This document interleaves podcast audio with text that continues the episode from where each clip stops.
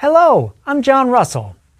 In recent videos, we have paid careful attention to specific vowel sounds. But perhaps now it would be useful to do an in-depth exploration of common words. Let's start with one of the first words English learners study. Hello. You hear me say it in almost every episode. Hello, hello, hello, I'm John Russell. Hello is an interesting word. Why? There are differences in how English speakers pronounce the word. Some speakers use slightly different vowel sounds, and some speakers change their stress placement or intonation in different situations. That said, let's start with the beginning consonant sound.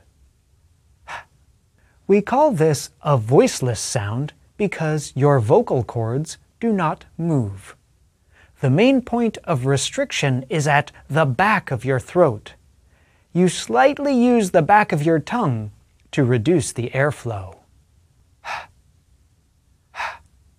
So, we have our first consonant sound.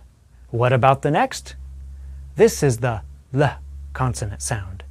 It is voiced, so you should feel your vocal cords move.